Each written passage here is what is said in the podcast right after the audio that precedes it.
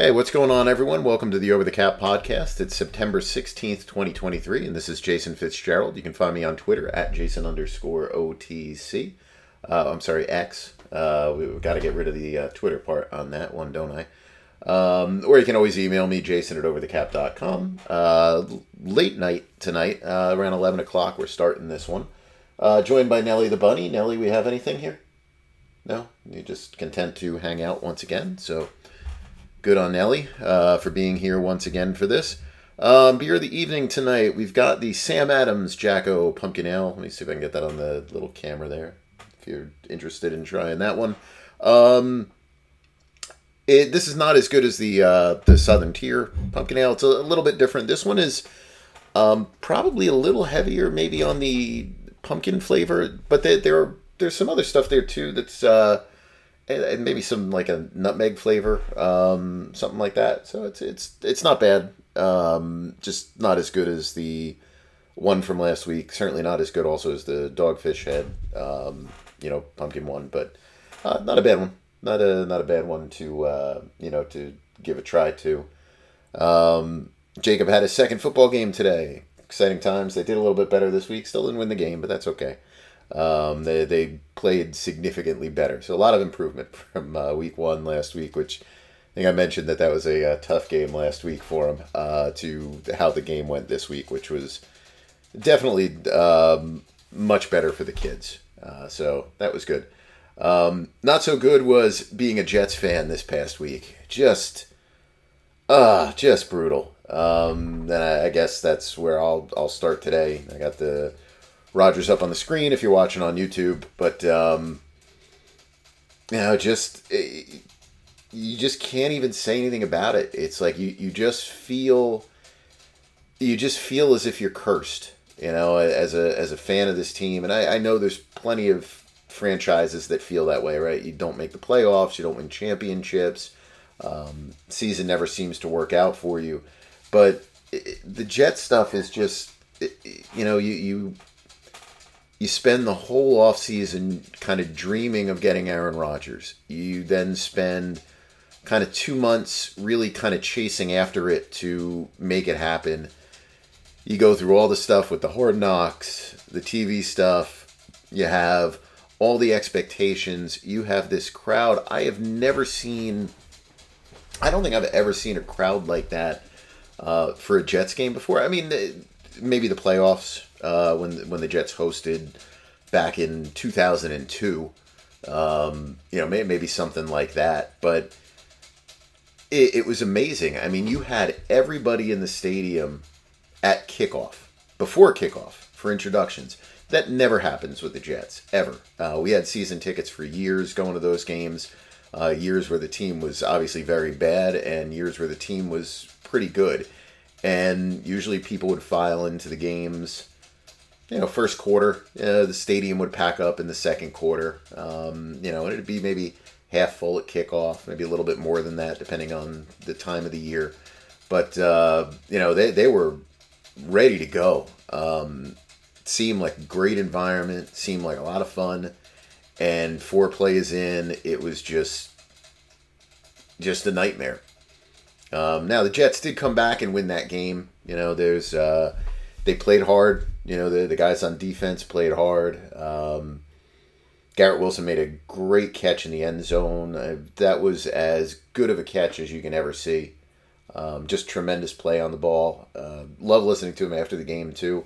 Uh, if you happen to catch his interview, I think it was on ESPN um, that I watched his uh, interview on there. Um, I know it was probably NBC still, uh, where they had him on. And yeah, just pretty humble about the whole thing and you know everything that uh, he expects to do, and you know no craziness of yeah, you know I practice that all the time. It was just you know I'm trying to make a play on a on on the football, um, you know, and do something with it, and it was spectacular catch. Uh, Josh Allen was awful for Buffalo. Uh, it was very reminiscent of the Bills game last year against the Jets. It was a game that you know, I, I, know people get upset when you hear this, but it's a game the Bills lost more than anything else. Um, Josh Allen was on two of those interceptions that he threw to Jordan Whitehead, who had an awesome game. Um, it was as if Whitehead was his receiver. I mean, they, they were just awful passes. Um, it was you only live once, Josh Allen. Um, he was back once again in that game. Uh, you know, he's got the play, fumbles the snap, tries to run with it, fumbles it again, uh, running into his own guy. Mark Sanchez made a neat little comment about that on Twitter. Um, you know, kind of tongue in cheek thing, and that, that was pretty funny. Uh, you know, Whitehead's third interception, that was a good play. Um, that that was you know just a really good defensive job by the Jets. Uh, Jets did you know pressure him, they got after him, and everything else. Um, you know, but that that was a game really that the defense kept them in the game, but it's really a game Josh Allen lost. Um, the the kind of yardage that they were, the, the, way they were moving the ball, especially early at times, yeah, they, they should have put up a lot more points. Um, Allen just kind of played really terrible. Uh, he said it after the game. You know, he said, "I'm the reason we lost the game," and um, certainly wasn't wrong about that. But you know, it, it is it's really tough. Um, you know, if you're a Jets fan, like this is just a tough one to uh, to deal with. Um, know, I'll talk about the contract that's that's up here in a minute, but this is a real, real, real hard one to uh, you know to deal with.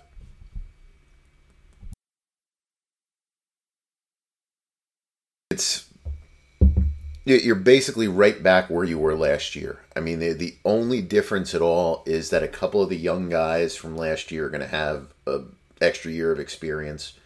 Um, you're probably not going to get a better season out of Wilson. You're not going to get a better season out of Gardner. You might get the same years out of them, uh, which would be great. Um, you're probably not going to get better um, than that. Spot where you might get better, you know, Johnson, you know, he's got a, a new year um, second year. So, you know, and he had a sack, I think, in the game. But uh, you know, it, it, was just a just a gut punch. You know, you're, you're back out there now with Zach Wilson, and you know, I, I don't know what you can really expect there. You know, the, the Jets can say everything they want. You know, the head coach, um, you know, coming out and saying he's awesome and saying this is our guy, this is what we're going to do, this is who we're going to stick with. Um, I understand it. Understand why you're saying that stuff, and you know, for a couple weeks, you certainly have to do that. But you know, you have to have this kid now have this kind of miracle turnaround of a career. Um, you know, everybody likes to point to the the Josh Allen year three. Um, you know, it's a rarity that you see that kind of breakout from someone who is relatively inept in the first two years um, to somehow becoming a uh, above average, um, you know, dangerous quarterback, uh, you know, out there. And certainly in game one, Wilson didn't look it. There was no awesome play. I mean, that that's just, you know, I get it. You know, the, the, the confidence that you're trying to, to do there. You talk about him being humbled last year and being humbled with team chasing Aaron Rodgers. But, you know, you, you put on such a full court press over Aaron Rodgers. I mean, it, it's hard to come back and say that, you know, you've got all this faith in the world in Zach Wilson and you thought like, you know, he was in a he was in a good position anyway um, with the team because obviously, you know, you, you're not going after Aaron Rodgers the way you do if you had any thought that Zach Wilson could be a competent NFL quarterback.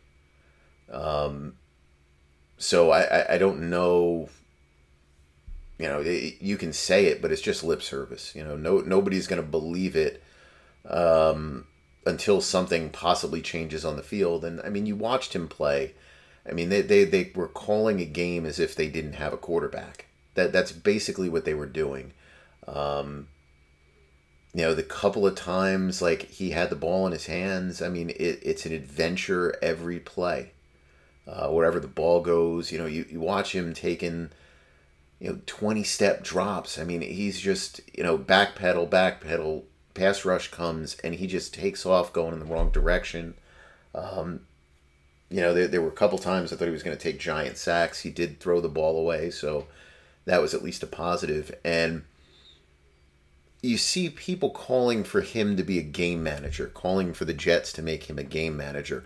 I think at this point, what you have to do is you have to let the kid sink or swim.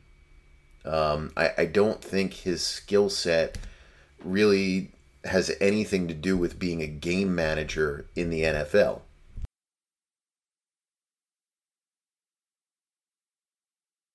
There are there are a lot of people that I, I think kind of get confused, and they think game manager just kind of means bad quarterback who is there to hand the ball off a couple of times and you know let the defense kind of win the game. And that's not really a game manager. That's just a guy that happens to be playing quarterback. A game manager is more more or less someone who can, you know, make the easy throws. Uh, somebody that can make your, you know, your basic standard NFL stuff. Um, you know, can understand something with the defense. You know, they're able to read the defense in certain ways uh, to where they can do some things. They're not going to be able to create big plays for the most part. Um, they're going to go out there and if you get them into third and manageable, they'll have a chance at least of picking up a first down. Um, they play in a way where they're probably not turning the ball over left and right. They're not a liability on the field in any way until you get into a game that is either A, a shootout, or B, is a game where you have to come from behind. Then that kind of quarterback becomes a liability uh, simply because they don't have that they don't have that ability in their arm. Um, you know, they don't have that kind of talent to throw you back into a game yeah, might they have one game in a season where they can do that? Sure, but you know, it's it's not something that you're going to be able to do over the course of 17 games. Zach Wilson, that that is in no way, shape, or form Zach Wilson's skill set. Um, Zach Wilson's skill set is he can move a little bit, uh, sometimes in the wrong direction, but you know he can move a little bit, and he's got a live arm. Um, you know, when, when people go back and they like to show that uh, pass that he made on his pro day, and he did that once in an actual NFL game too, where you know you, you're running across the field. Next thing you know, you're throwing across your bar, uh, your body 40 yards down the field. You know, that's pretty pretty freaking impressive. Um, that's what he can do.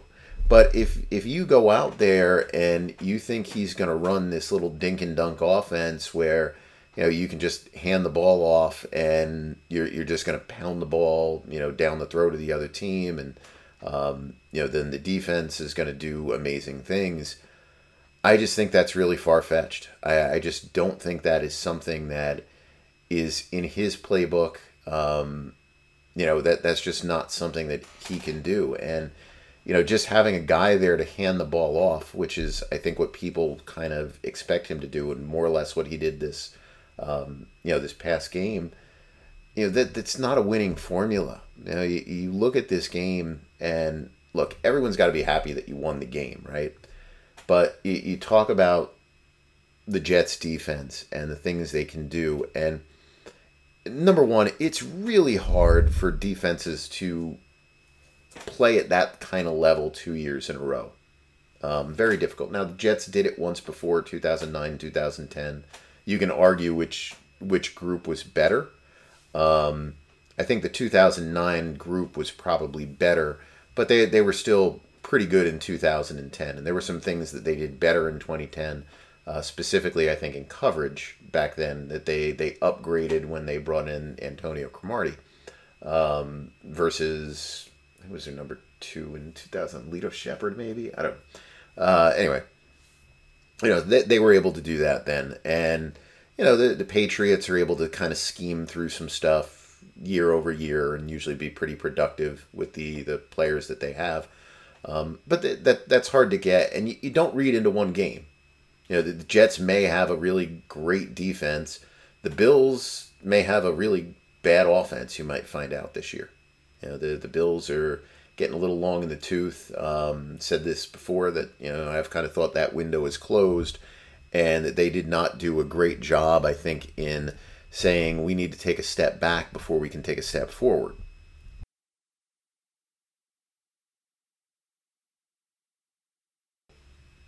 You know, I, I don't think that the the Buffalo Bills are necessarily going to be as good as we think. So you know, and this this applies to all teams in the NFL. You wait really until week three, week four at this point now to really start to get a feel for these teams.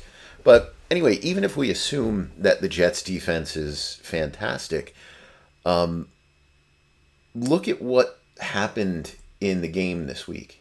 Um, you know, and I, I, don't know why I was saying NBC before. No, it was everything was ESPN. I'm getting mixed up with the Sunday night, Monday night stuff.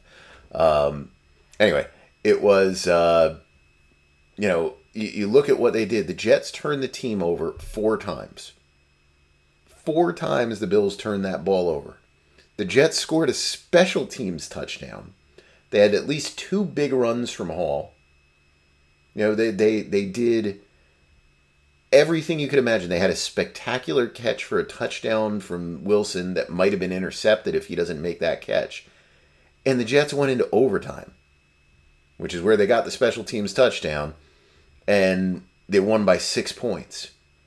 That's not a sustainable way to win in the NFL. Even last year, if we look at the Jets' wins, the way that they, they pulled out a couple of those games, it's not a sustainable formula. You know, and again, you, you take off the jet glasses and you, you look at other teams in the league. What do you think? What did you think going into the season about Minnesota? Did you think Minnesota was a team that what they did last year was sustainable? No. And they're 0 2. Instead of winning these games that were close, uh, the Vikings have lost those games so far. Yeah, it's just two games in for them. You know, did you think the Giants were legitimate? And after one game, they looked terrible. That was your Sunday nighter. Oof, that was a bad game. I feel bad for the Giants fans as well after uh, that debacle.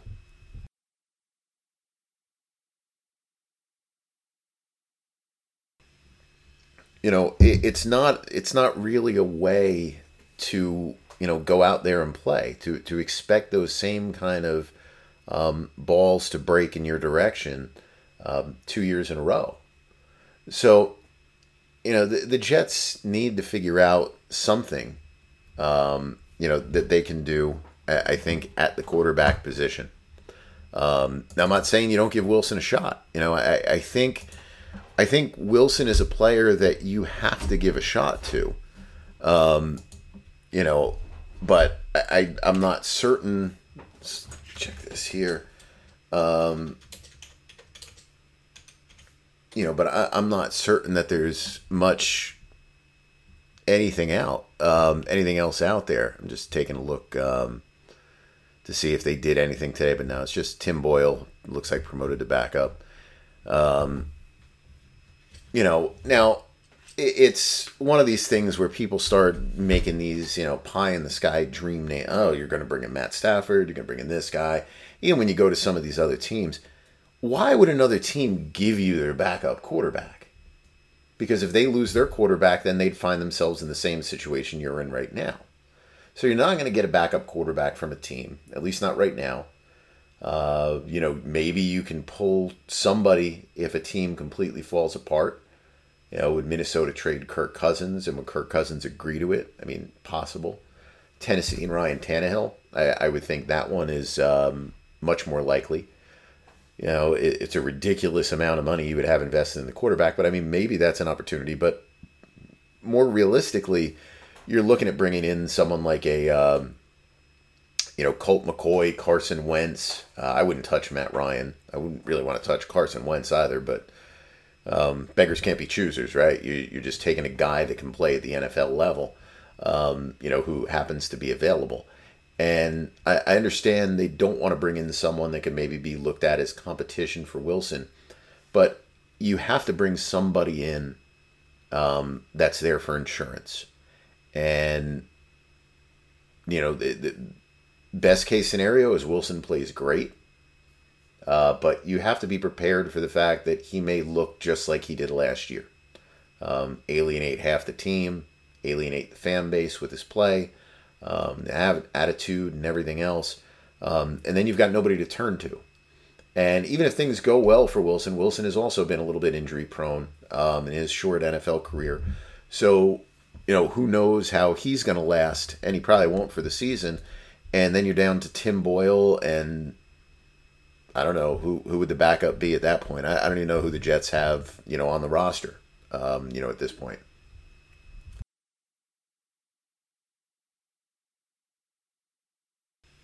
I think that you've got to bring somebody in. You have him here to, to learn, try to learn the system a little bit, ride the bench for a couple weeks.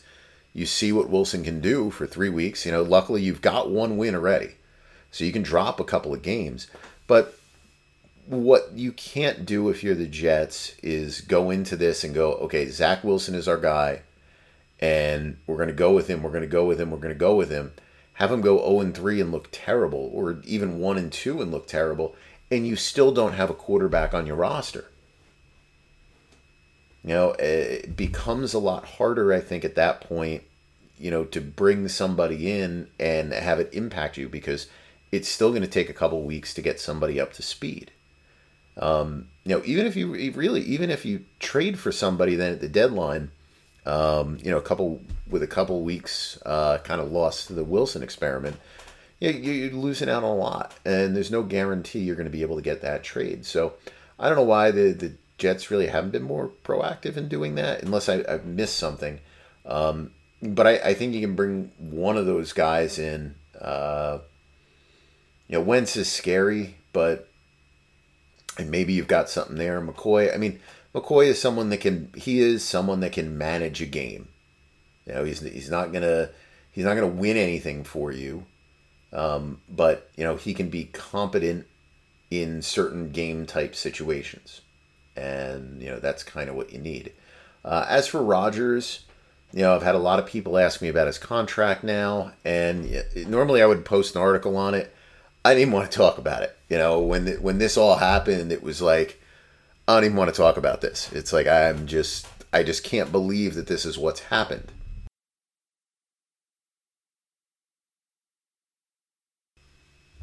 You know, I I was just didn't even touch it. I'll let somebody else do it, but you know, week remove, we can kind of look at it. So, you know, Rodgers' salary for next year is guaranteed. Um, Rodgers was talking about coming back this year for the playoffs. I would think if the Jets make the playoffs, to be honest, um, they would not go to Rodgers unless it was a really weird way that they made the playoffs. Um, in the sense that somehow they made it, even though Wilson was just atrocious, uh, and that they stuck with him for the whole year. You know, then then you would make that turn, but that would be like a miracle recovery from this type of injury that he got. Uh, but I, I don't believe that he'll retire off that injury now. It's a really hard injury to come back from. Uh, but I, I don't think he'll retire. But his salary is guaranteed. All of this money that's here is guaranteed. Um, so he has next year a $35 million bonus plus a salary of about 3 million. Uh, this year he had a $35 million bonus plus a salary of about uh, 1.8, 1, 1.9 million with the workout bonus kind of in there too. Um, the Jets, I, I don't know if the Jets have insurance on the contract or not. Uh, there's teams that do that with a lot of players. Um, I do know that the the Jets put in many contracts that they do have insurance on them, but sometimes you just kind of put that in there so you don't have to redo a contract if you actually do take out a policy on the player. Um, so it, it might depend on on that. If they did take out a policy, uh, what'll happen is they'll get reimbursed for games missed based on whatever they took out. Um, you know, it might be against the way the proration works rather than a you know a lump payout. So you know you, you kind of paid even though it wasn't paid. I don't believe as a signing bonus. I think it was paid as a roster bonus. Um, you know, it is something that prorates over seven years. Sometimes in these policies, you cover the signing bonus proration. Um, you know, in each individual year. So for you know an injury that occurred this year, if Rodgers was incapable of playing in 2024, 2025 each year maybe you would recover $7 million.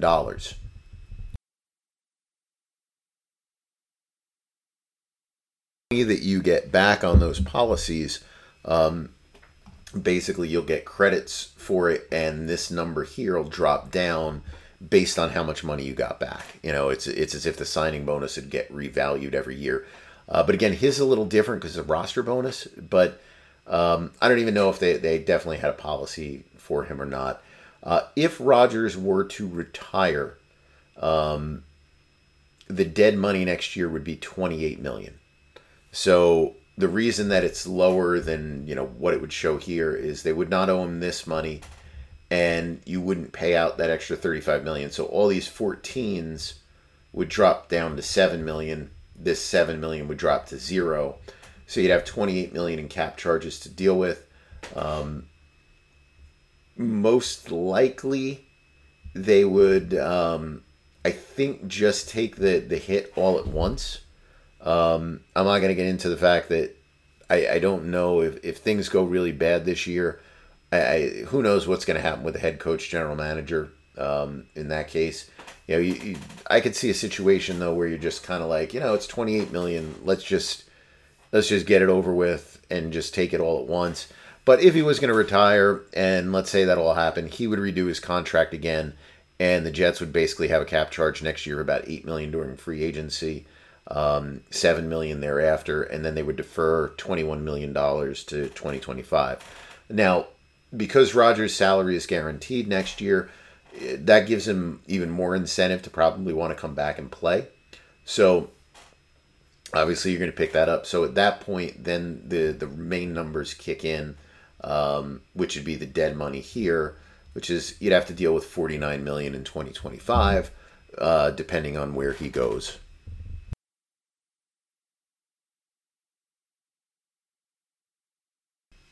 You know that that's where things stand with his contract right now.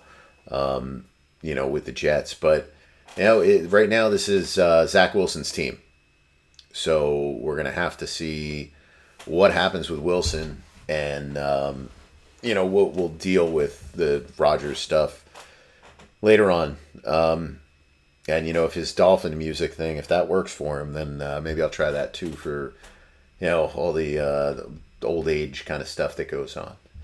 so, um, yeah, you know that that's the that's the Rodgers thing. But uh, sucky week, you know, if you're Jets fan. Um, let's see, where do I want to go next here? Do I want to go Joe Burrow or Chris Jones? Let's do Chris Jones. Let's uh, let's go into that here. So Chris Jones uh, has the arguably the worst holdout of all time. Um, Kam Chancellor, you could argue, is worse. I think Chancellor missed two games, but that was under a different collective bargaining agreement. So the penalties in that case, he did give up his, um, you know, the money, his salary for the games that he missed and I don't recall off top of my head. I think they they still invoke their ability to um, you know to to recapture his uh, some of his bonus money through forfeiture. Uh, but I think they waived the fines that he had accrued. Um, for Jones, this is a situation where you can't do that. So now, what teams have done in the past, like Dallas, for example, with Zack Martin, they basically paid the fines for him. It was like, okay, well, you've got I don't know however much in fines. I, I don't remember the, the number for him, but let's say it was five hundred thousand dollars. They'd agreed to a contract that was basically, um, say, sixteen million a year, but we'll actually pay sixteen five, so that'll cover your, um, you know, your bonus money or your uh, money that you you have to pay in fines. You know, we're going to cover it for you. Uh, Kansas City didn't do that here. Um, so Chris Jones forfeited on the season. Um, you know, in the ballpark of probably 2.5 million through fines. Uh, sat out workout, so he gave up a $500,000 workout bonus, and he missed a week of the season. Um, you know, he's scheduled to make 19.5 in season, so that's a little over a million dollars um, you know, that he gave up. So he ends up signing a new contract with Kansas City. It, it's pretty creative. Uh, I'll talk about that part in a minute. Um, but really, nothing changes. And I, I don't know if there was a, a lack of understanding or whatever, but um, I know somebody had put on Twitter. Ari, I, I, I can't remember. Um, but somebody put on there like you know I hope Chris Jones got his money back. You know, that that kind of statement. And he replied to it and said he did. And then you find out he didn't. You know, so I, I don't know if that's where you have a disconnect where your representation tells you something that is sort of true, but not exactly. And I, I don't even know if it would really be considered, um, you know, exactly true. Um, I'm seeing if I have the incentives right in front of me. I know I have them. Let me see if I have them. Uh, let me see if I have them here.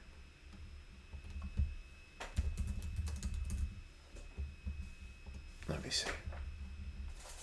Chris Jones. Chris Jones. Doo, doo, doo. Incentives. Yeah, here we go. So the incentives that he got that would cover most of what he lost. Um, so just so you know, this 10 sacks was already there. Um, what you've got here is he'll get a million dollars if he plays 35% of the snaps. He'll get another million dollars if he plays 50% of the snaps. So that comes close to covering his fines. Um, not completely, but you know it, it should come close to that. But you're signing a contract at the same time that you just saw Aaron Rodgers go down four plays into the season. That's kind of a tough time to be like, oh, well, these are a lock. You know, it's never a lock. You never know what can happen. The, the league is very unforgiving in that manner.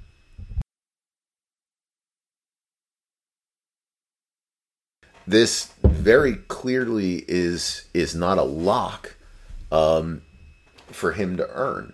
Now, if he's healthy, he's going to earn it. It, it. This is not a number. The numbers on this are not high enough for the Chiefs to somehow manipulate it to where he wouldn't get paid. Um, you know, but that that would be pretty pretty hard to do. But you know, you're talking about somebody that gave up um, you know, two million or so in fines, a million or so in salary, a five hundred thousand dollar workout bonus, and these incentives that are in the contract that that raise the value up to whatever. Um, you know, there's only a very there's only a small chance that he's going to earn that money back. Uh, Ten sacks gets him 1.25 million. That was already in his contract, so that didn't change. So what did they add here? You know, they, they added an extra 500,000 if he gets 15 sacks. Um, they added a million dollars if he's a first team All Pro and they appear in the Super Bowl. And they'll give him $2 million if he's the defensive player of the year and the Chiefs win the Super Bowl. I mean, th- these are impossible numbers. Um, you know, to, to go out there and, and earn. Um, you know, and even if you look at these, if if our snaps are accurate here, and sometimes things get thrown off, um, you know, with some of the stuff, and you know, I could look at it, but uh, you know, you can even see here. I mean, yeah, he's always over fifty, but outside of last year, yeah, who knows? And he's already missed the the one game. I, I'm not. He's probably playing this week, but you know, the more games you miss, the more at risk you are for possibly missing something. But anyway, um, you know, it's like you, you've got this thing where people are going to say, well, you know, now you can earn 25 million or 26 million. And it's like, these are really, really, really hard things to earn. So, what did you get out of this? Like, I, I don't know what the, the end game was in this whole thing. Like, there has to be a point in time where you realize that the team is dead serious. We are not doing what you want. We are not following this Aaron Donald model. It doesn't exist. It's not realistic. It's not happening. Like, they set that in stone. It's very clear that that part of this was laid out. Once that is laid out and they are not going to do that, you either have to report to camp at that time and say, okay, battle lost, I'm going to play this out, and we'll see what happens next year, or you know you you come into this and you know you you wind up in you know, a situation where, you know, you take that short term extension they were offering you that basically guarantees you your money next year. You know, whatever those figures were, um, that it would guarantee it for you.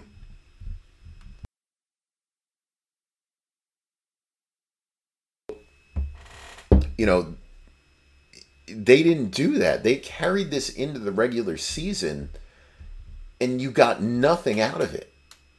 You know, this is a way worse deal than what would have come if you just said, "Okay, I'll take the extension that you're offering." You know, that that's a that's a good deal. Now I'm not saying that they had to take that exact extension, but you could have worked off those numbers. You know, if the reported numbers were like 27.5, you probably could have gotten them to 28.5, 29 in terms of new money, um, you know, on two years. And they were looking to guarantee most of it. So, you know, you you would have been in a in a pretty decent spot, and instead you end up with nothing, and they still have the ability to franchise tag you. Um, you know, the tag should be based on you know the salary that he earns this year, about thirty million, and then these incentives will carry over. Now, they're done a little uniquely here, so I'm not hundred percent certain they'd carry over, but I, I think they would. Um, you know, and you you look at these two uh, if those are in there, obviously that would be a um, you know pretty solid thing that he can get. Now, it's possible, I guess, if he earns all this stuff, maybe the tag will be calculated off of these because what they did is they wrapped these up in an option bonus, and I, I thought this was real creative. Um, I'm not sure if I've seen a team do this before. So there have been some interesting things that have gone on through the years with certain types of contracts and certain things that teams have done to try to manipulate cap stuff. Um, you know, and the, the Chiefs did something pretty unique a couple of years ago when they'd signed Darrelle Revis, uh, where they basically came up with a guaranteed roster bonus for the following year that was an incentivized roster bonus and the reason for that was Revis had offsets on his Jets contract, and any money that he would have earned basically would have gone back to the Jets. So they came up with a way that was really cool that he would technically earn that for his play in whatever year that was, 2017, know, something like that. But he wouldn't get paid it until 2018. And that would get around the offset, even though the earnings came prior year. So in this case, what they needed to do was come up with a, a unique way, um, you know, to keep these incentives from hitting the cap. So I, I had somehow my timeline got filled with something where a bunch of people were saying that any incentive signed in season is automatically considered not likely to be earned. Now, you just think about that. How ridiculous would that be? Um, you know, if that was the case you know, you could go out there and you could go sign Tom Brady, um, you know, and you could say, all right, uh, we'll we'll give you a contract for the minimum of 1.165 million, but if you throw for one yard, you get 40 million dollars. Oh, but it doesn't count on the cap because it's you know in season. Like that doesn't make any sense. Like it just doesn't even pass a smell test. The way that incentives work in the NFL if you add an incentive to an existing contract in the regular season, all right, they consider it automatically likely to be earned because you're doing this after the season began. So, because of that, all of these incentives, uh, 6.75 million, would have counted on the salary cap um, in a standard contract. And then the Chiefs you know, wouldn't have had the cap room to deal with it. Um, just pulling up their numbers here. You know, the Chiefs right now have about two million in cap room. So, you know, you you increase that number by, you know, another four million or so, and then the Chiefs have to restructure more contracts to make the numbers work out.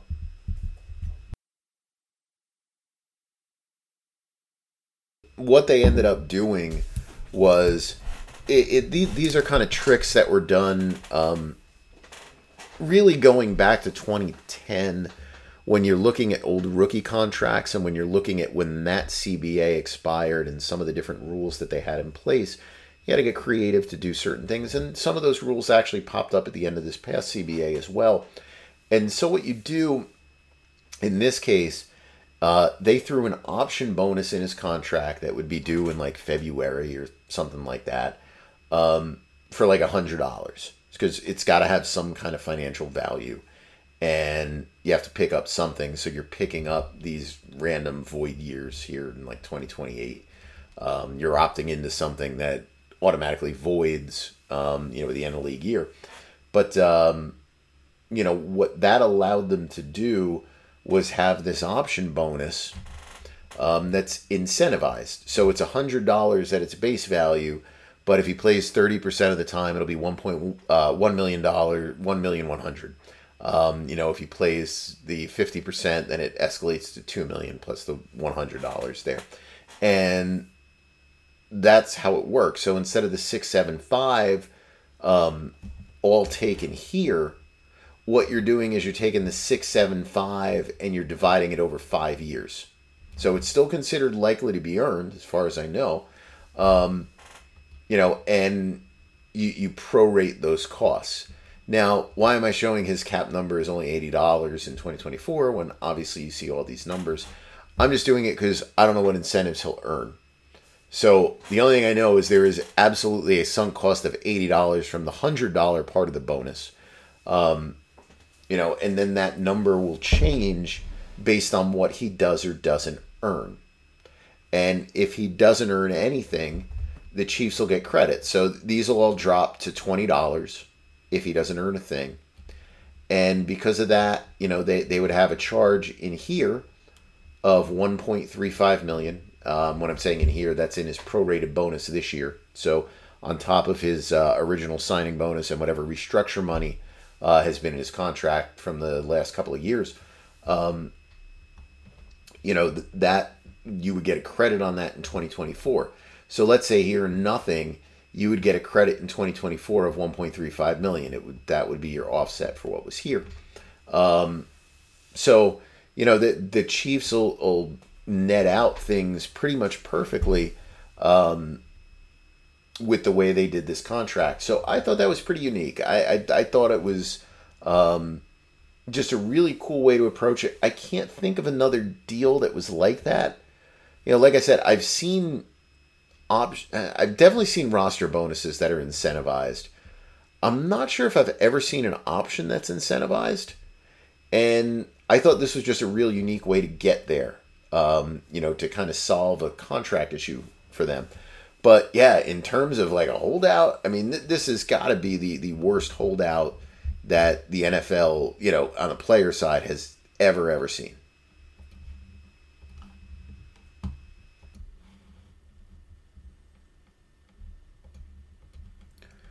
So yeah, sorry, I had to just uh, run and grab another drink. Um, you know that that was a uh, just a really kind of unique thing. Um, I can't think of too many other ones that had at least recently um, that had the options kind of done this way. Maybe the Eagles did something like this. Uh, I know, like with Carson Wentz, it was probably done that way, but that was very different. That that was not hiding cap charges in a given year, the, which this was. I thought this was just a cool way to uh, kind of manipulate, um, excuse me, some numbers there. Um, so I thought this was a, a, pretty good one, and maybe it's something that we'll see some other other teams kind of do here and there to, um, you know, if you do have a holdout that kind of drags in the regular season, but yeah, th- this was a really bad job by uh, Chris Jones's camp. I think to to let things get this far because it en- it ends up hurting him in the long run, uh, really for no good reason. All right, let's move on to Joe Burrow. Uh, this actually ended up being a little bit more interesting than I thought it would be. So Burrow signs the $55 million year contract. Um, I mentioned that last week. And, you know, this is a great contract for him. Um, this is a great contract for the position. It, it's a it's a contract that will really move things um, from where they are now. Cincinnati completely breaks here. Um, so the $55 million a year is kind of what I thought it would be. So you've got 146.5 that's fully guaranteed. Um, you know, it's signing. And then you've got uh, how much? Two 19 guaranteed for injury, I think it is. Let's see. Yeah, uh, 219 uh, guaranteed for injury. Um, you know, those numbers are huge. You know, he's almost at Watson's guarantee on the injury side of it. Um, you know, he's 10 million more than Lamar Jackson, 11 million more than Lamar Jackson in injury protection. Um, now, it, that's not the, the, the new guarantee, right? We, we back out existing money. You know, and some of the stuff that is comical. And, you know, people fall for this hook, line, and sinker. Um, and I do think it should be included because, you know, these negotiations began, you know, probably before this training camp roster bonus was due. But of that 219 and the 146, it includes this roster bonus that not only was part of his other contract, but it was already paid out like a month ago uh, before he signed this deal. It's kind of silly to, to go there and say, well, you know, the guarantee also includes this 4.5. Like, okay, I, I get it. You know, you're kind of negotiating with that in there, so we'll throw it in there, we'll include it. Um, not really the case. Uh, one of the other things I should mention here, he did get 17 uh, the additional game checks for his 2023 and 2024 existing salaries. Uh, Justin Herbert, I don't believe did. Um, so you know that that makes his numbers a little bit more impressive overall as well. But this roster bonus one, it was funny because you know when the, the, the numbers come out on it, and you see people tweeting about it, and you know everybody tweets the same thing. Um, you know, I probably should change this. So Joe Burrow technically got a roster bonus. I probably should put a signing bonus because that's what it was really meant to be.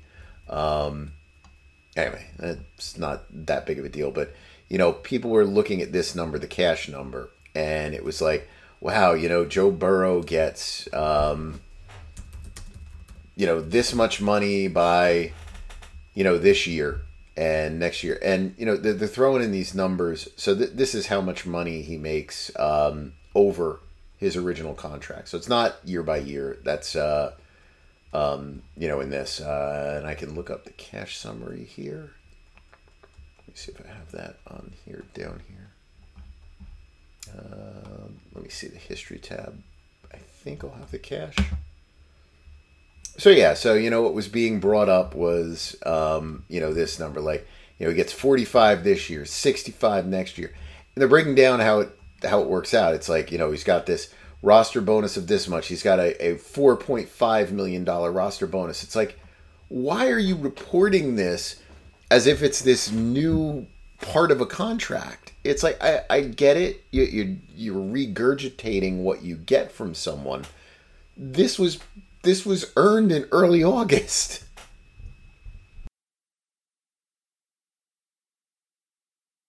Anyway, I just find that kind of funny.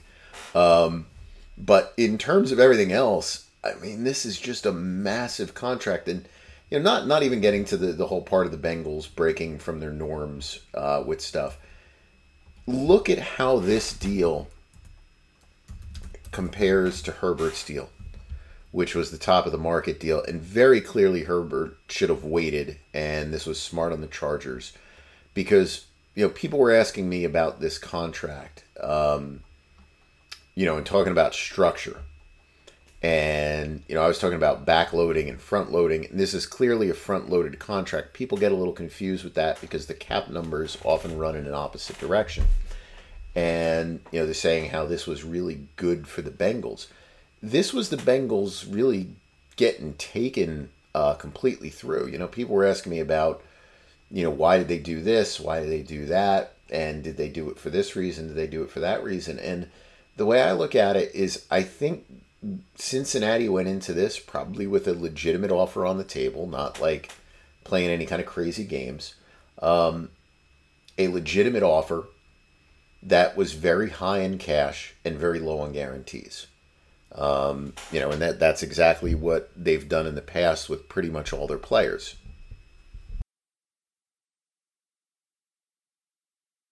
I think what happened is Burrow's camp just held firm on those guarantees, and then once they agreed to, um, you know, to give on the guarantees, I think at that point it was just like, well, you already offered us 55 a year with these great cash terms. Like, we're not giving that up because you're giving us guarantees.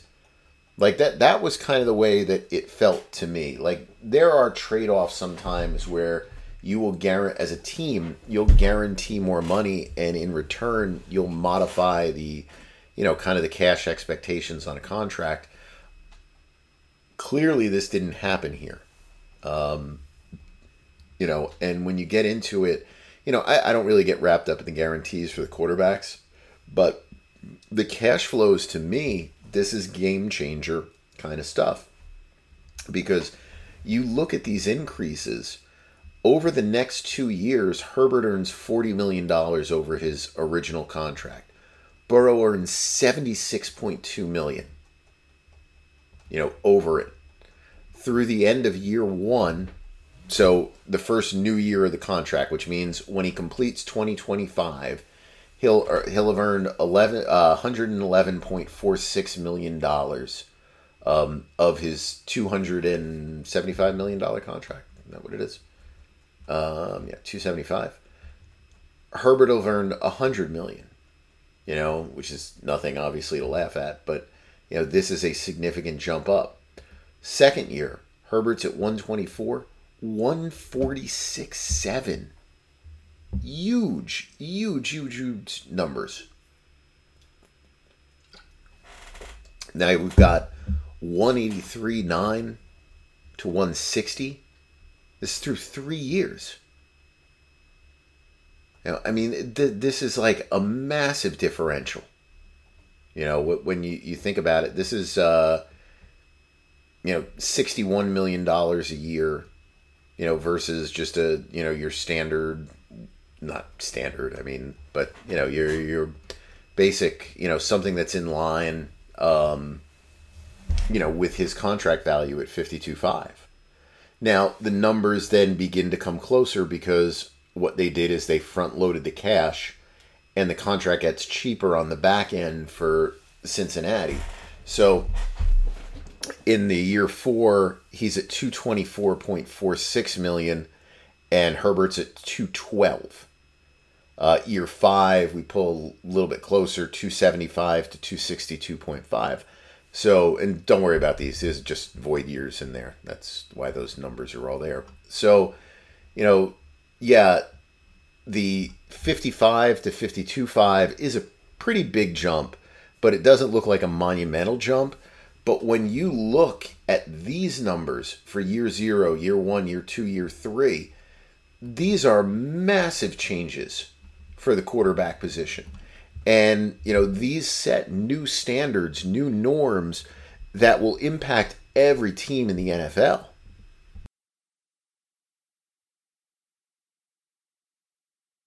This these numbers are not going to change. The next time when Trevor Lawrence is looking for an extension, assuming he plays well, you know, this is the numbers that he's going to work off of.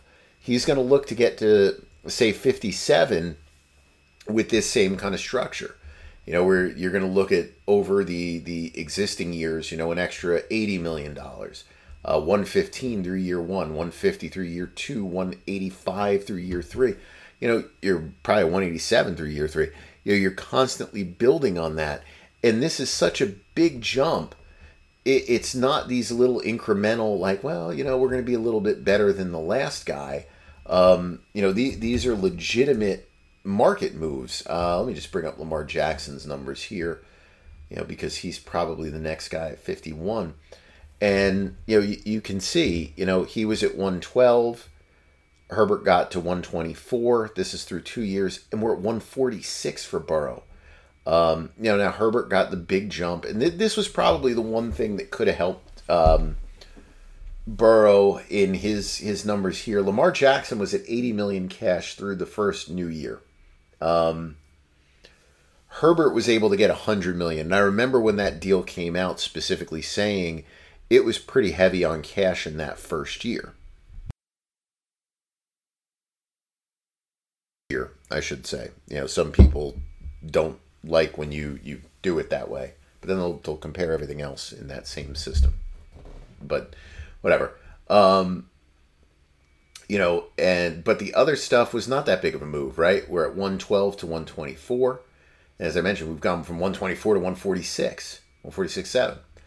And Lamar Jackson to Herbert was, you know, again, minimal increase, 156 to 160. 208 to 212, 260, 260, 5. So outside of that first year where there was a big jump, you know, the other stuff was a little bit more incremental. You didn't get that here. Year three, you got a $23.9 million bump over the last guy. That's just huge. And, you know, that that is something that other agents will build on when their quarterbacks are going to come up for, for new deals. Um, I don't know what Dallas is going to do with Dak Prescott. This is not that dissimilar from when he became a free agent the last time in the sense that they just didn't have any other options. Um, you know, and you feel like the same thing is going to happen here. But uh, you know, this this completely moves the market for quarterbacks, and you know, it has to be something where. Um, I'm not saying like you're taking a victory lap, but I would think if you represent a quarterback, you've got to be thrilled, um, you know, at this deal. I, I think you absolutely 100% have to be thrilled, um, you know, with this contract. Uh, I'm just seeing if I got anything here. Somebody just sent something. Uh, no, not that important. Somewhat, eh, not, not not not that big of a thing.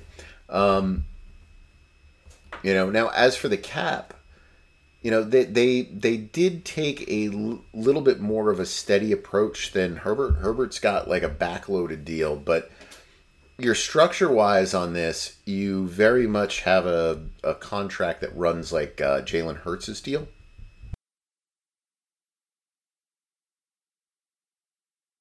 This contract has is multiple option bonuses in it. Um, so you can see that the, this year you've got the signing bonus plus this existing proration.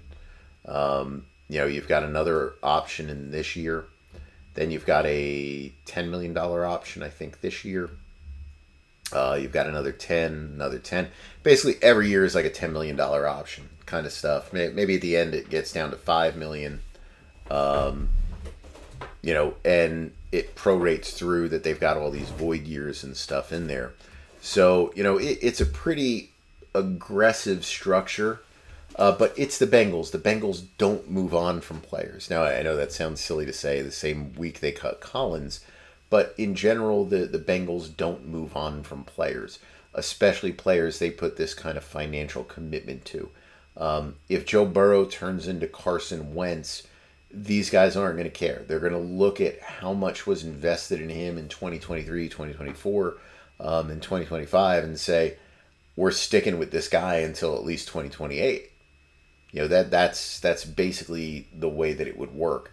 Um, you know I, the the expectation is that you're going to extend him again uh, you know towards the end of the contract but you know who knows when it when it comes to you know the the way that you know the people play sometimes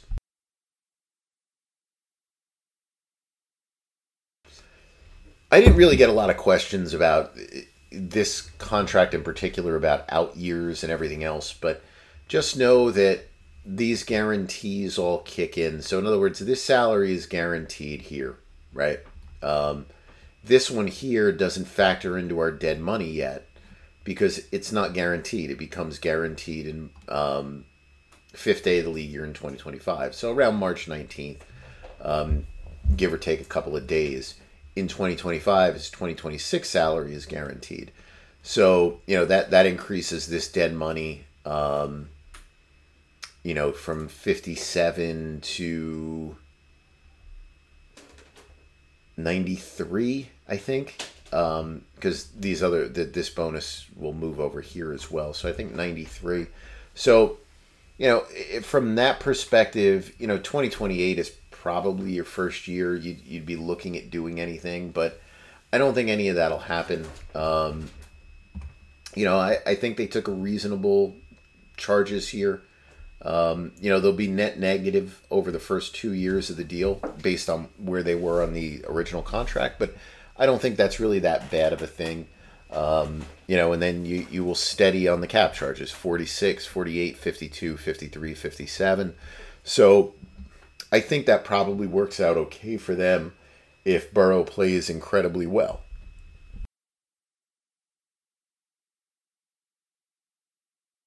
You know, so I, I think that um, I think the structure on this is decent, but it, it's very aggressive from a cash perspective. Um, you know, for for Cincinnati, but uh, you know, as long as he plays well, I, I think they'll they'll be okay. Certainly, they'll be okay with their cap structure because they're not going to be worried about having to release him, trade him, uh, move on the way that you know the Wentzes and the Goffs of the world um, kind of found themselves in that position. So, you know, I, I thought that was, uh, you know, really a terrific contract for him. Um, minor note on the salary cap stuff I did update all the 2024 numbers to uh, contain some type of carryover estimates in there. Uh, this is all snapshot in time, so these things are going to change. Um, but you can see the teams that right now are in pretty rough shape with the cap for next year the Saints, Chargers, Dolphins, Bills, Broncos, Cowboys, Browns, um, Steelers, 49ers, Seahawks. I think those are the teams you can look at with their under 20 million in cap space. Uh, from the Cowboys down, um, those teams are probably over the cap for next year. Um, you know, th- those are your teams that are going to have to to do some things to create cap room. Now, obviously, they will, uh, but you know, the, just uh, on its face value, you know, that's where it's at. Uh, teams that have a lot of cap room next year: Patriots around 122 million, Bears 111, Commanders 94, Titans 91, Texans 88. Now, I'm going with a pretty bullish approach to the cap. I'm saying it's going to jump to 256. Uh, it could be lower. Obviously, that you know decreases everyone's cap room, but again, I think it's still those teams that I mentioned before I don't think it'd fall by so much that the teams that have 30 million in projected room are somehow gonna, you know, fall under and you know be considered to be over the cap at some point. Um, I don't think that that will will happen. Um, you know, to them. Uh, as for week one, you know, if you, you just look at uh, some of the teams in terms of the cap room here, I'll just run through some of these teams you know, 49ers had a great week. They they were all over the Steelers. Steelers don't typically play well in week one, um, but they were all over them. I saw a lot of that game. I saw a lot of the Browns game. Browns were dominant defensively. Um, you know, they they didn't do much on offense. You know, you've got to be worried about Deshaun Watson um, right now. And I, I know we don't read too much into these early, you know, early games, but you got to be worried about him. Um, Arizona gave it a shot. Vikings they're 0 2 now. They've, uh, you know, just basically the, the things that they did last year that they, they somehow won, they're losing this year, which would be pretty much expected. Uh, Cincinnati was terrible week one. They just got dominated by Cleveland. Uh, their offense couldn't do anything. Not much there. Raiders, you know, whatever. Um, you know, you find a way, and they, they were able to do um, their stuff. Lions, you know, they, that was that Thursday game. Packers all over the Bears. Uh, that was pretty dominant performance. You had the Seahawks, um, Jets. You know, I mentioned before, Bears were terrible. Um, Titans, Cowboys. You know, let, let, let me actually bring up the valuation tables for some of the players here. Give me a second. Let me look those up. So we had our valuations for the first week. These will typically come out on Wednesdays. Sometimes I'm going to have to push it to Thursdays. It's going to depend on um, when we get all the snap count data in and everything else. But if I can, I can get them in on a Tuesday night. Uh, Jacob doesn't have practice on Tuesdays, so hopefully, if I have all the data, I, I can run um, the stuff for that. So, you know, on a team by team basis, I really should have just done this right from the start. Uh, Dolphins were a top team. They got incredible value. You know that the, that was a dominant offensive performance. That was a that was a really fun football game. Uh, Dolphins and Chargers, just two teams just going at it. Um, you know, offensively, Chargers defensively had to be disappointing. You've got these two high paid pass rushers doing nothing. Um, you know, Rams, you know, they, they were all over the Seahawks. Um, you know, in that game, we had the Packers, you had Washington. That, that one surprises me a little bit. Washington at four, Jaguars at five, Cowboys six, Saints, Colts, 49ers, um, you know, kind of rounding out the top teams. You've got on the bottom end here, um, you know, the Giants, who were atrocious, Seahawks, bad, Chiefs, not a good game, Bears, terrible, uh, Steelers, you know, nah, not good. Um, you know, there and you know, in terms of values, you know, we, we I do these values based on kind of the salary cap structures. Or, I'm sorry, the contract structures um, around the NFL. Now these are based on formulas that I that I came up with a couple of years ago. So you know things might change a little bit. You know I, I adjust the numbers based on the way the market has more or less moved at the position. Um, at some point, I probably have to revalue a little bit and uh, maneuver a little bit here with some of those numbers. But Stafford, yeah, is the top guy. Uh, Dolphins at uh, quarterback there. Tua was uh, second guy at 51 now. I know some some people are probably going to look at that and say, well, shouldn't Tua have been the, the most valuable player? Like his his numbers were off the charts, and they were. You know, his his numbers were terrific. Part of the thing I look at is um, snaps on these guys. I think Tua's snaps were low. I, I don't necessarily use uh, percentage of snaps. This is more just like how many snaps do they play because over the course of the year that kind of balances out. Um, but you know, Miami was just moving the ball so much. You didn't necessarily have the amount of plays that some of these other teams got, and that actually ended up hurting him with the way that we do these valuations. Uh, Mac Jones, 49 4. Then you had a big drop. Herbert at 40, Lawrence at 37, Mahomes 37, Goff 36, uh, Baker Mayfield 34. Then you had your top defensive player, which was Maxx Crosby. Um, you know, just running through these real quick. Uh, Christian McCaffrey, number one at running back. Wide receiver was Brandon Aiyuk. Um, they had a tremendous game as well. You had a lot of good receivers, you know, having big games. Tight end was Hunter Henry. There was really nothing jumping out at that position. Uh, we got our tackles. I don't think anyone really cares about the offensive line. Don't get too excited with that. Sorry, offensive lineman, if you're listening. Uh, pass rusher, we talked about Crosby. Interior defensive line, Autry out in Tennessee. Linebackers, Micah Parsons. I probably should just change him to an edge at this point um, because that's really what he plays. Uh, so really, I, I, probably should put him there. His valuation is based on being an edge, um, but I list him as a linebacker. I probably should change that. Um, safety, Jessie Bates and Jordan Whitehead, they both had ridiculous games with the amount of turnovers they created. And at cornerback, our top players, Tyson Campbell was your top guy. AJ Terrell in Atlanta, uh, Douglas in Green Bay. Um, you know, so I'll run these every week. Uh, hopefully, they'll be out Wednesday morning most of the time. Um, you know, but we'll we'll see how that schedule works out uh, for keeping those up. But you know that that was the way that we just kind of valued the teams. I, I just think they're kind of fun things to use, and you know they they help me gauge some of the guys for free agency, even though the valuations are by no means a projection of free agent value.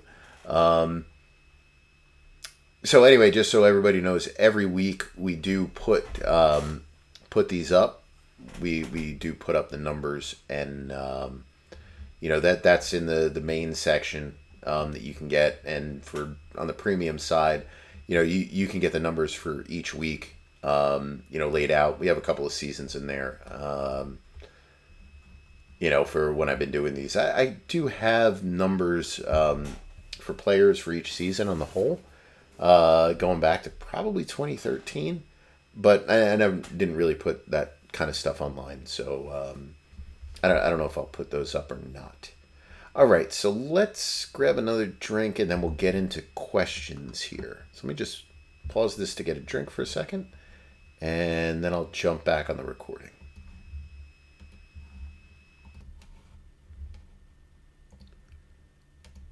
All right, so let's get into questions here. I don't think there should be too many because um, I didn't even put out a, a, thing for this until pretty late, and it was probably after 11 o'clock or around 11 o'clock Eastern time when I put out a tweet saying, "Hey, you got any questions? Uh, let me know."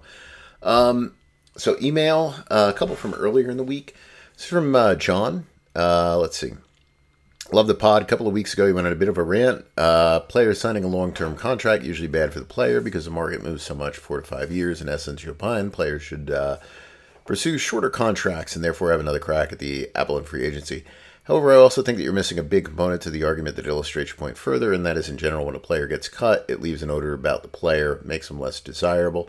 Um, player that finished three year contract, much more desirable to a team that was cut after year three of a five year deal. I Wonder if you have data to look at that. So yeah, so that that's a really good point. Um, you know, I, have brought that up before. Um, not discussing that explicitly, at least. I, I don't think. Um, maybe in the past, in one of the uh, the random times where I was going over that, you, know, I would bring that up. But that is absolutely true. So if you if you do a study on street free agents, and we're just talking about veteran street free agents. Like we'll take out of the equation, um, you know, most of your street guys, which are you know rookie kind of players, um, you know, who are just constantly going up and down, up and down uh, rosters. If you take them out and you look at veteran players, typically the lowest valued players are street free agents. So a lot of times, like when I do um, some of the stuff, maybe that, that that I occasionally do in the premium stuff, uh, when I have time to, to put out some of the um, uh, different studies of uh, players here and there. Um, but usually, when I do consulting things, I usually break the market down into tiers, uh, depending on how many players. It's going to be four tiers or five tiers.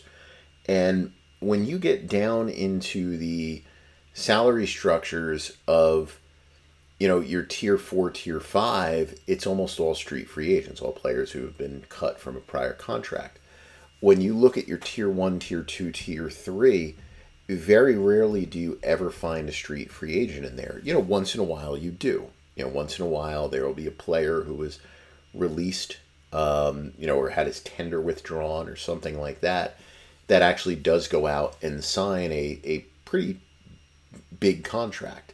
Uh, but for the most part, you know, when you're cut, it's absolutely true.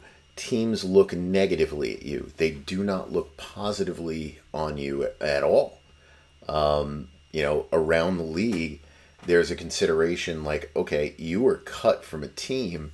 There's probably not going to be a big market for you. And it absolutely does. There is absolutely um, much more that's gained from hitting free agency off of a three year expired contract versus a player probably being the same level of player who was cut uh, from what you mentioned there is a five year deal. Um, find the, the specific data to back that up, I think you probably could. And I think one of the things that you can do when you look at that is take a look at a couple of these street free agents um, who go out there and do sign those one year they're not really prove it contracts i mean really what they are is i need to stay in the nfl kind of contracts but you can see for the guys who play well and sometimes playing well is really just playing just as they did on the last contract they were at just with a lot lower expectations you know they come back and they sign a contract that's significantly more or at least more um, than when they were a player that was just coming off of being terminated.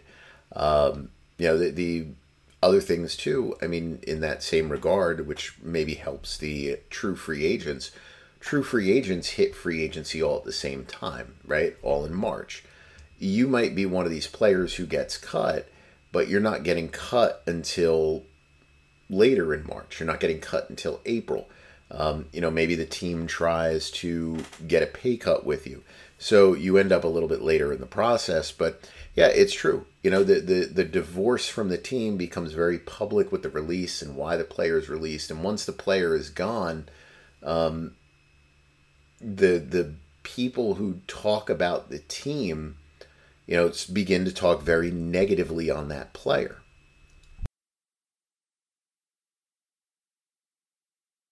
Is media covering the team, whether that's just fans in general. Um, you know, as a Jets fan, you know, I'll just say, you know, Elijah Moore. And, you know, when Elijah Moore is on the Jets, it's all about, you know, he showed so much. You know, of course, he's angry he's not getting the ball. He's a competitor. Um, you know, he showed so much promise as a rookie. He did so well. The Jets need to get him involved. The offensive coordinator sucks. He's just not doing a good job with it.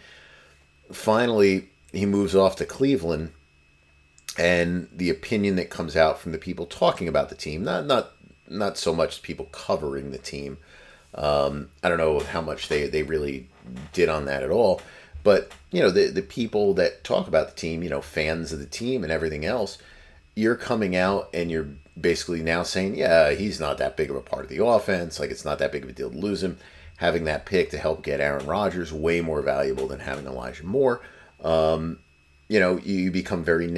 And the same thing happens in front offices. The the kind of conversations that happen a lot of times there is no different than the conversations that you and I have on this podcast. It's no different.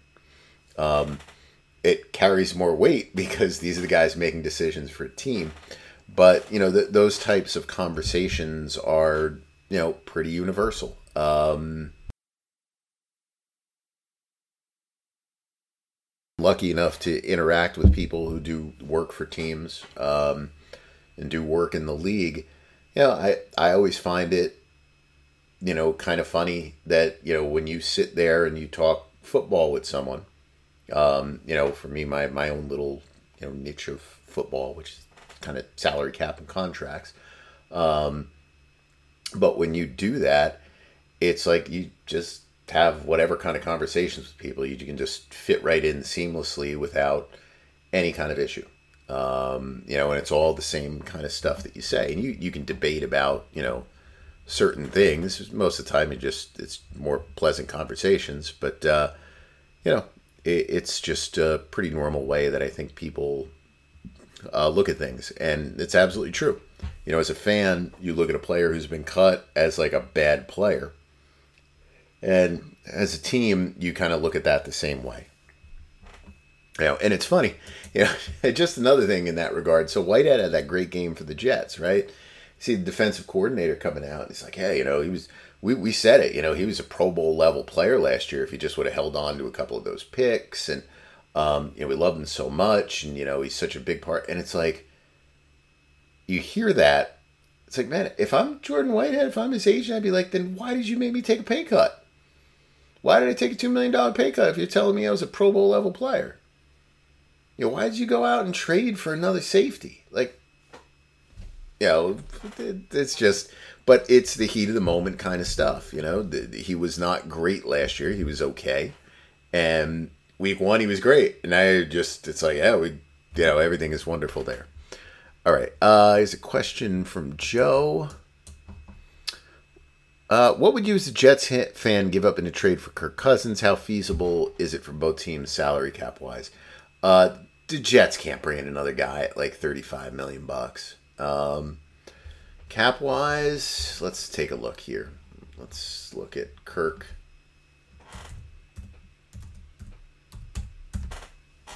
You know, maybe maybe it is. Maybe they they. I don't remember if they restructured his deal completely. I think they did a partial. Um, so he has a 10 million base. Um, you know, from the perspective of the Vikings, 28.5 million would be dead next year, 10.25 this year. Um, that's a possibility. You know, at a salary of 10 million, uh, I, before I said no, um, you know, Jets could probably absorb that. You know, he's, you know, already played two games, so that number would go down. Um,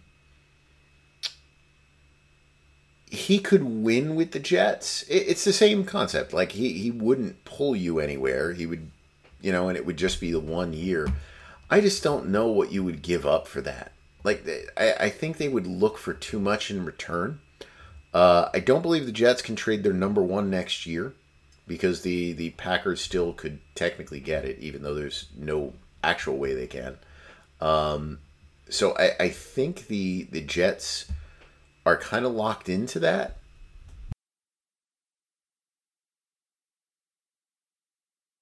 I can't imagine the Vikings, you know, doing a future one. I, I mean, I guess. I, I don't know how much the league would frown on it. I, I guess if the, the Jets. This is not a kind of trade that happens at all in the NFL, but I, I wonder if you could do a trade that was basically because they do these with conditional compensatory picks where if you have it you get it. If not you get this instead. I wonder if they could do something that would be you've traded for kirk cousins you've given a third round pick in 2023 uh, i'm sorry in 2024 it'll be a first round pick in 2024 if the jets have their first rounder if they don't, it would be a first round pick in 2025. Um, I guess you could do that. That that's probably the way you would have to do it. I'm not saying you give up a number one for him or that they should. I, I'm just trying to come up with the way you know maybe the mechanics on something like that would work.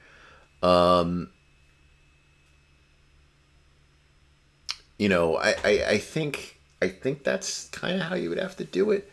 Um, as for what I would give up for him, I don't know. I, I, I just I don't even know if I'd give up a two. Like I, I, I understand you're you're desperate, you're looking to rent a quarterback and whatnot. I don't know. I, I just don't know what the upside is that's there. Now he's played outdoors before. It's not like he's, you know, just always a dome player, you know, because he played with Washington for all those years too. I just don't know what would be worthwhile, what would make sense for both of those, both of the teams, um, you know, to kind of have it work out. Uh, as for the Vikings, you know, the other part of the question is, do you think they will consider selling off pieces? Trade deadline, focus on positioning the, positioning themselves, draft a rookie quarterback. Um, yeah, I do. I, I think that's absolutely the case with them. I think the question is, and I do not know what kind of chaos this would create within the fan base of Minnesota. I know this is going to sound crazy, um, but the the logical trade guy with Minnesota is Justin Jefferson. Um, you know, I, I'm on the record saying he should be the first legitimate thirty million dollar a year non quarterback offensive player. Um, you know, absolutely, I think that that's the case. Um, nothing.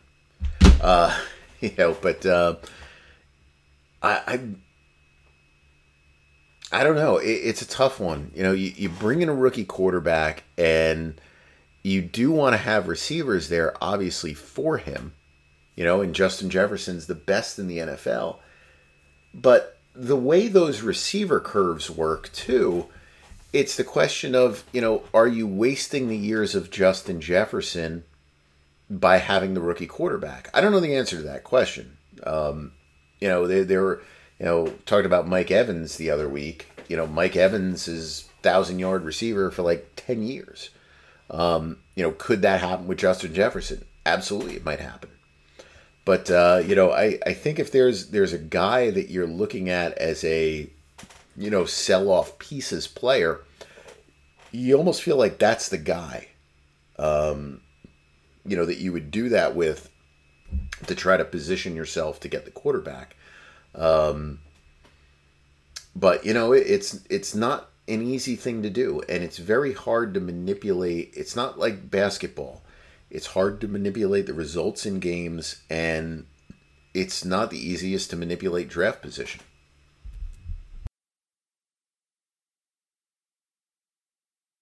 But I do think that they will certainly actively be looking to uh, you know to move guys. Um, the other thing, and you know, j- just off target here, but when I uh, when I woke up, uh, must have been Friday, uh, probably after I actually maybe not waking up. I play basketball in the mornings um, sometimes, so probably getting finished with basketball, you know, eight o'clock or something like that. And I saw the, and it was probably later than this, even that I noticed. I saw a statement from the Vikings about um, you know Mattison and uh, you know racist stuff, and my first thought was Eagles fans or whatever. I'm like, why is the Vikings putting out a statement on this? And know, then you read that stuff uh, that went on. Like, I, I just don't get what people what people do, and and I get how we get wrapped up in this, right? Like, have a website on this, a podcast on it, and everything else.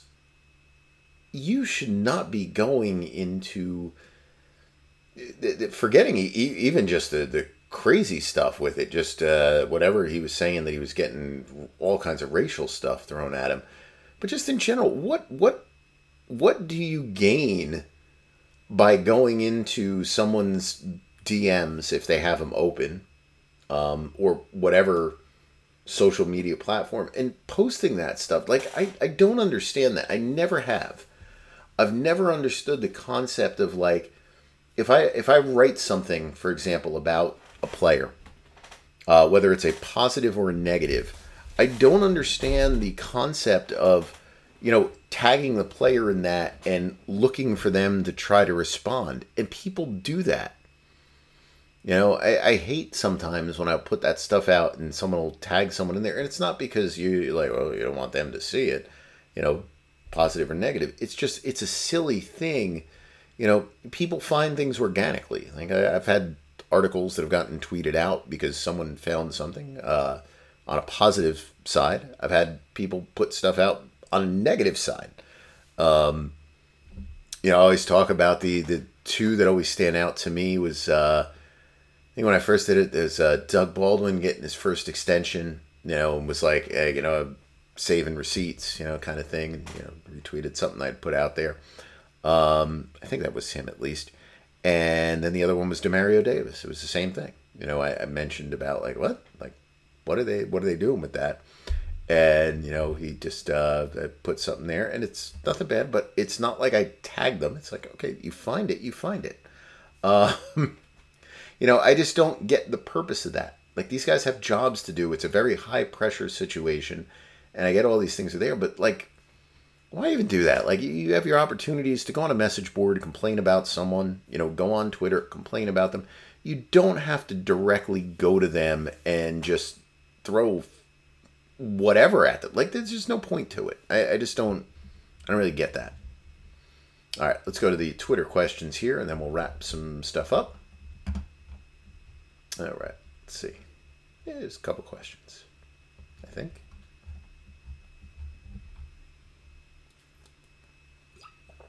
Alex, uh, does any uh, does Rodgers' injury save any money towards the cap? Uh, until we find out if there's some kind of specific insurance policy, uh, the answer is no. And it doesn't save any money on the cap this year. It would be next year that you might get some kind of credits and or uh, reduction of his signing bonus money. Jason Stark, what do the Jets do at quarterback? Uh, I don't know. I'll, I'll take a million bucks to play for, um, whatever the minimum is. You know, I'll, I'll take my seven fifty. Uh, no, I I don't know. I, I thought they should have signed um, you know, Wentz or McCoy this week. You know, that that type of player. Uh, I don't think this is a situation you can wait and say, well, let's see if we can trade for Kirk Cousins. Let's see if we can trade for Ryan Tannehill. Um, you know, and I don't know. I, I think it looks worse if Wilson goes out and has an awful game against Dallas this week, and then you sign a quarterback. I'd rather it just be that you sign someone then, and you're just like, well, we know we need a backup. Um, you know, but that that's that's just my my gut feeling on it is they should have signed someone uh, to get used to being on the team the next couple of weeks, and then you kind of evaluate where things are after a couple of games.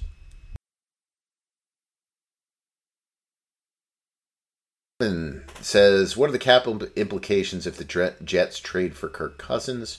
So, you know, Cousins is uh, basically ten million dollars over the course of the year. So you divide that by eighteen, um, you know, to come up with a number. So, you know, j- just you know, roughly you know five hundred thousand dollars a week in salary. So right now you'd be on the hook for about nine million dollars if you traded for him, and you know each week it's going to get smaller and smaller. So that that's probably about um, you know what the numbers would be this week, and just take off of that like five hundred grand per week. Jones saga seems over for now, but what's next for the Chiefs and Jones given no long term deal in your opinion? This is from MB3. Um,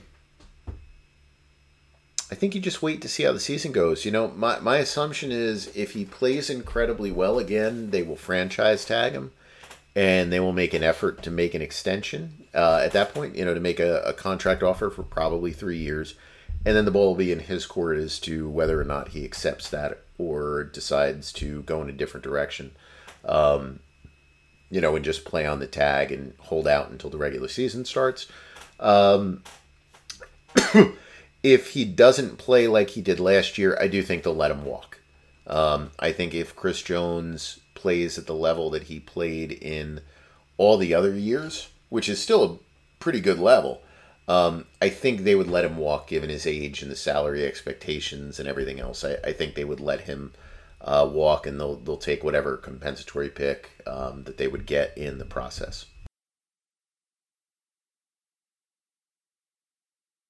Let's see.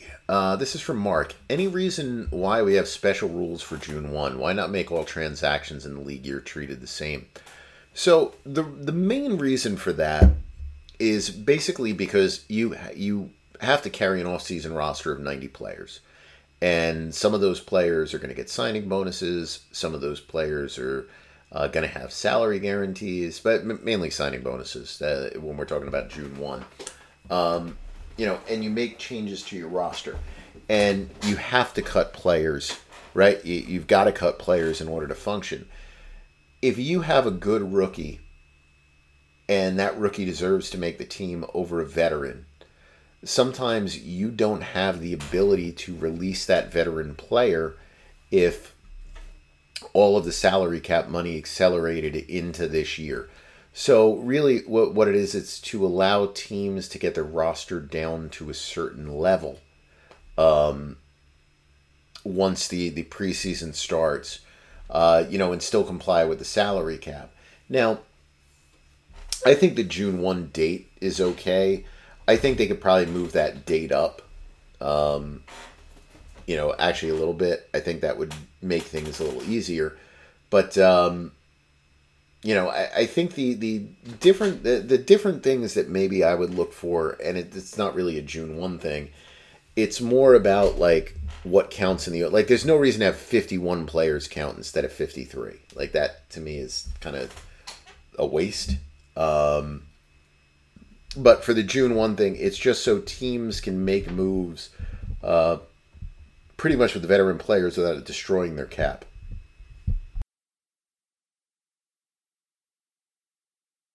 Craig, any thoughts on the 49ers restructures to open up so much money this season? Is it solely to carry into next year? Yes.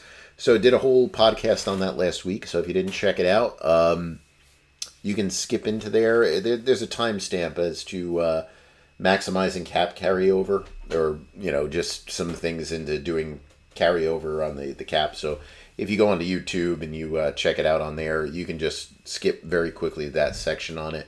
If not, you can just uh, whatever whatever way you, you get the podcast. Um, you know, you, you can just jump jump through it real quick, and when you get into the section on um, contract carryover, that was mainly with the 49ers in mind. uh, that that's what they were doing. Black Gold, when can the Jets trade the first if they wanted? Does Green Bay have to give permission or does the snap requirement have to be failed sometime in a few weeks? Uh, I don't know the answer to that. Um, I don't know if it's already considered a given in the eyes of the league. I would guess it's not, simply because you know the way they do all their incentives when it comes to contracts um, is basically all the stuff is done after the season, and I would think trades work the same way. And I don't think you can renegotiate a, the terms of a trade um, after the trade has been agreed to by the league. So I think you would have to do that that kind of thing that I mentioned before uh, when talking about Cousins, where it's a conditional one. Basically, it's a base three, conditional one, and then that number one would carry over to next year because you would probably have to have the number one that carries to both years.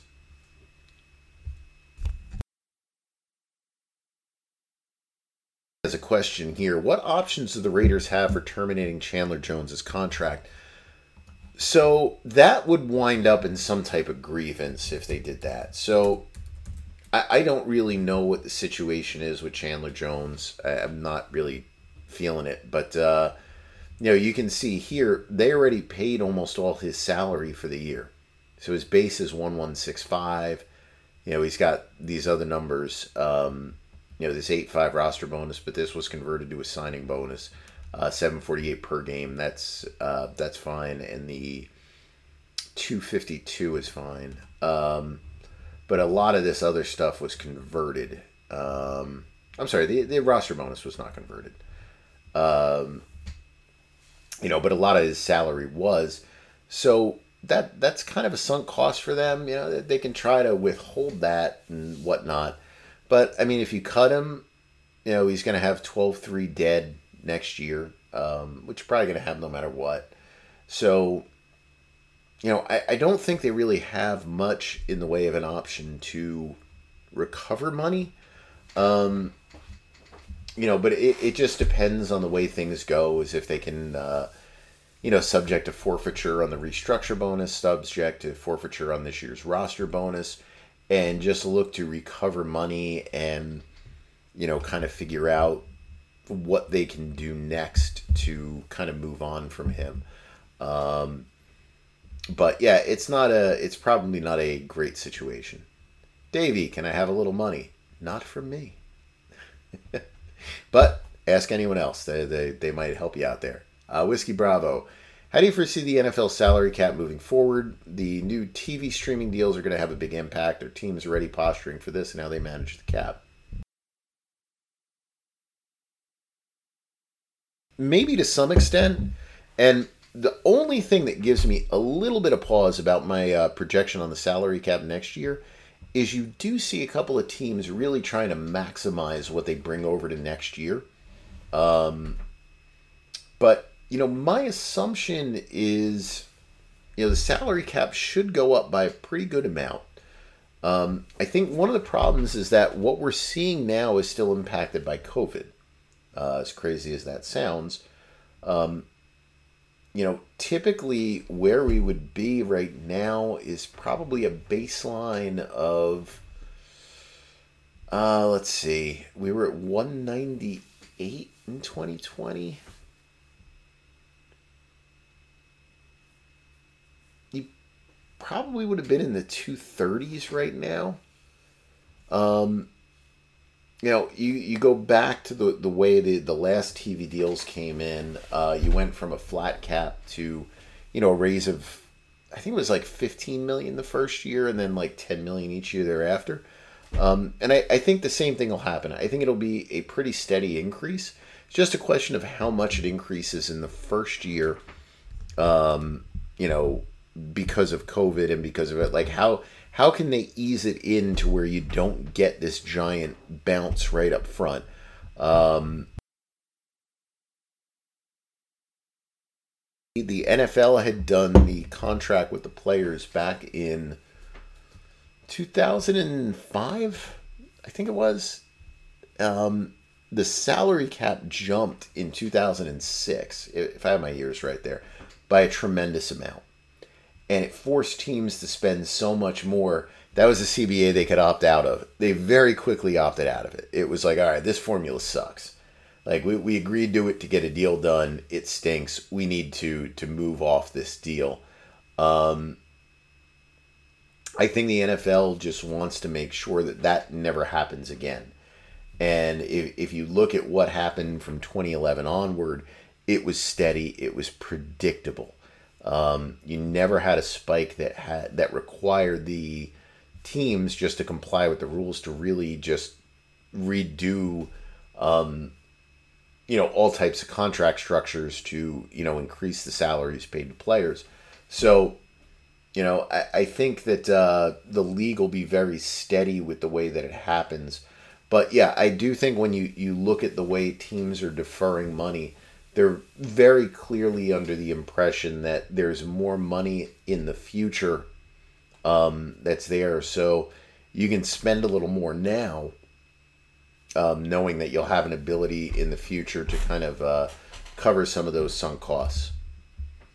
What a fun guy. Assuming Cousins hits free agency after the year, what kind of contract do you envision? How likely is he makes it to free agency?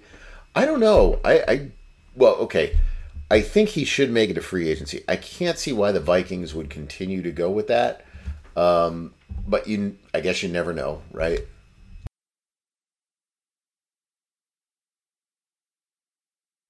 I don't know. I, I, I almost feel like if he goes to free agency, um, it would probably be similar to like a Derek Carr kind of contract. Um, I think that's what that would uh, what it would probably be like would be in that level. You know, low thirty million dollars. Um, I I think that's where it would be. Brian, so want to go any Jets games now? Oh, come on, man! Don't dig the knife in deeper. Um, probably still won't be going to Jets games. You know, if if it was cheap enough and it wasn't supposed to be freezing cold, and for some reason my son was like, I really want to go to a Jets game. He's trust me, he's not going to be asking about that this year. Um, you know, maybe I would go now, but no. Um, you know, just not too uh, not too interesting. Uh, Mason, over the last decade, what team has carried the most dead money over a two-year period? I'd have to look that up. My guess on that would be the Saints, uh, because the Saints had uh, they had a, a period back to back to back where they had a ridiculous amount of money that was dead money. It was like in those three years they totaled an entire season's salary cap and dead money. So I think it would be those two. Certainly as a percentage of the cap, it would have to be those that team like two times over. Um, but you know, I, I off top of my head, I don't know exactly what, but I, I think that would be um, that would be that. All right, so I think that does it for me. It looks like that's all the questions. Um, timeline here. Nothing too much. Um, so anyway, yeah, that that uh, that should cover pretty much all the uh, all the questions for this week. So uh, hopefully I'll be back next week. Uh, we'll see. I think Jacob once again has an early football game, and this time we don't have stuff uh, planned for later in the day that I know of. So hopefully I'll be able to come back next week. We'll do another podcast. Hopefully the Jets will find a way to pull something out in Dallas. I'm sure you won't be listening to this uh, to this until after that game is done anyway. But uh, I guess we'll see. But everybody have a great week. Um, hopefully, all your teams win tomorrow, unless you are a Cowboys fan. I hope your team loses. Uh, so, everybody have a, uh, a great week, and I will talk to you all again soon.